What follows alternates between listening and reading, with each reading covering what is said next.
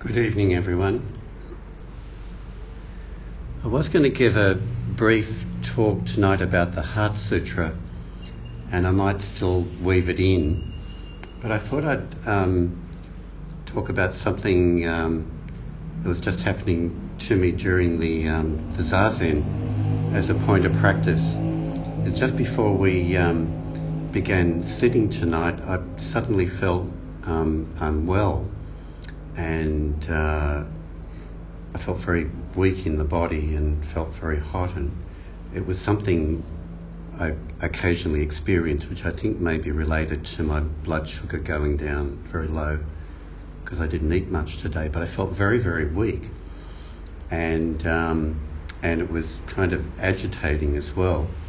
And so I, I sat through it through the through the um, the first sitting, and. Um, Kind of what was going on in my mind is, well, well, too bad. I've got to got to teach tonight, so um, I just got to be stoic, you know. Um, but this is really hard, you know. But I've got to do this, and so there's that kind of thinking going on.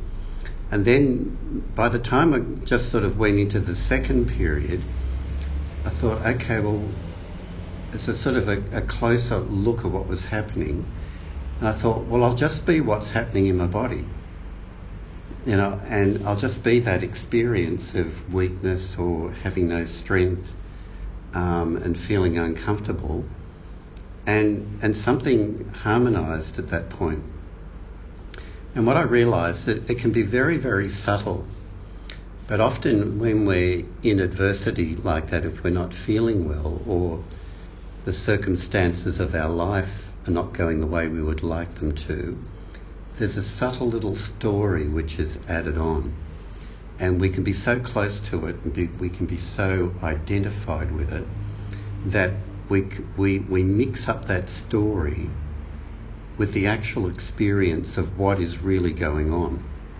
So all that was going on for me is that I felt a bit weak and sort of hot and a bit agitated. That's all. Right? There's this subtle thing added on.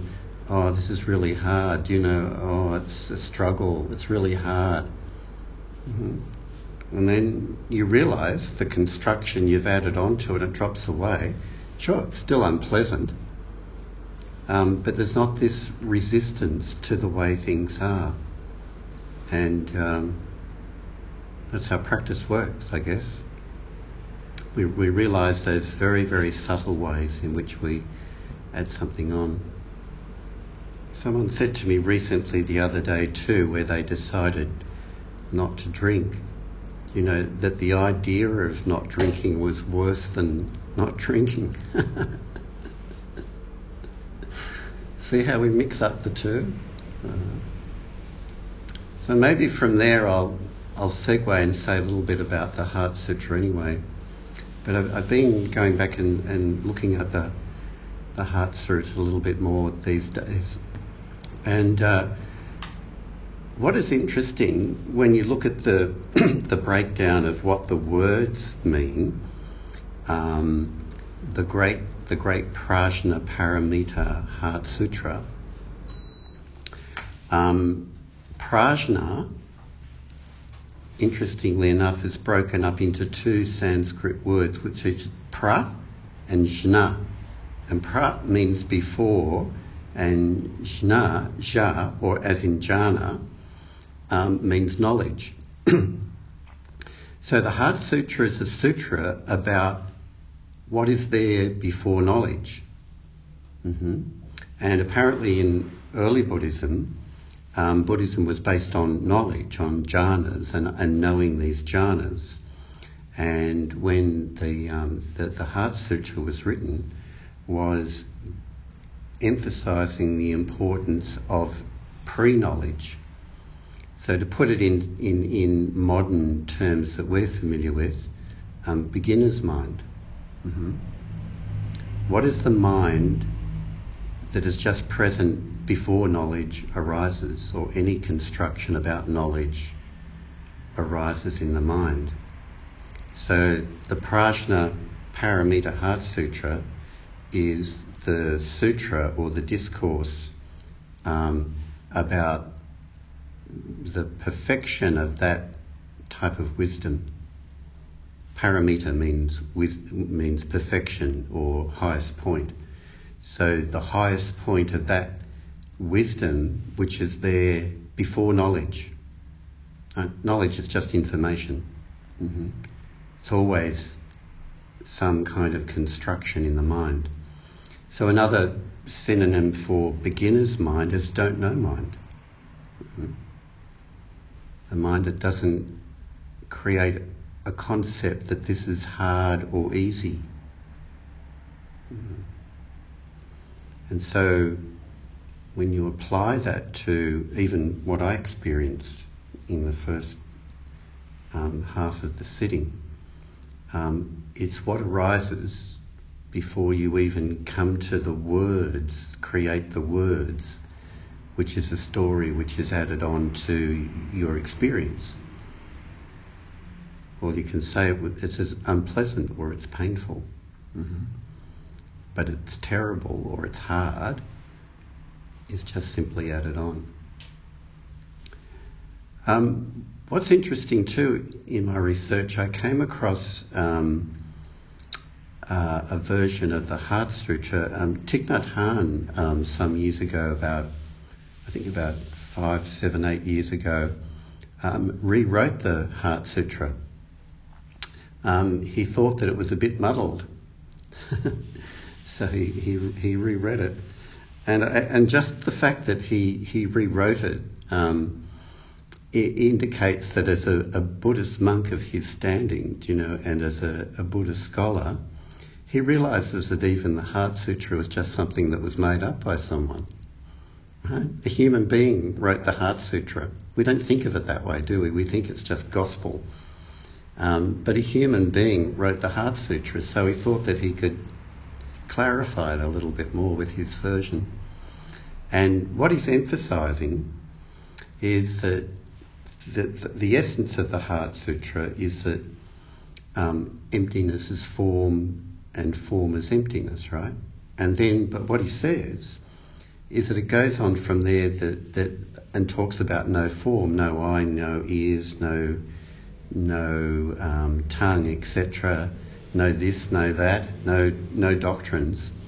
And he um, gives this story of um, a monk who came to a, a Vietnamese Zen teacher and um, and said, you know, um, I've, I've come to an understanding of the Heart Sutra, you know, where there's no eye and no ear and no nose and so on. And so um, what the teacher did was grabbed him by the nose and tweaked his nose until it hurt, and he cried out in pain. And he said, "But I thought you had no nose. How come is it? How come it, how, that you're yelling? You know, when you have no nose." So this is the the playful koan nature of Zen. You know, um, people can easily read the Heart Sutra and and take it that literal sense that there's not, there is nothing, mm-hmm. But it contradicts what it, that if that if we took it that way, it is contradicting what it says in the very beginning, which is that emptiness is form, and form is emptiness. And another way of of understanding that is that every single thing in life, your body, my body, the chair, you know, the walls, it's all made up of things which are not self. I'm made up of chemicals and water and flesh and bone, but all of that is not me. Mm-hmm. Or, you know, a, a flower is made up of water and different chemicals and things. They're all non-flower things, but they make a flower. And every single thing in life is not separate, it's embedded into the whole. Um, and so in that sense, there is there is no eye or no ear or no tree or no flower, because everything is just integrated into the whole when we look at it. And it's real, it's it's an insight into that which the Heart Sutra is inviting us into. The interconnectedness of everything, the interbeing of everything, which just is. the suchness that just is before any mental construct arises in the mind. Any idea of knowing arises in the mind. So it's interesting from that scholastic point of view, but also that personal experience of, of, of always asking that practice question, what is really happening right now? Even if I feel sick right now, what is really happening right now? And what do I think is happening? And what is it that I add on? And, and we realise that the adding on is creates suffering, creates psychological suffering. Okay, sure, still the pain in the body, right, or the weakness in the body, but this mind reacting to it is the real issue. And that's what we dissolve through Zen practice.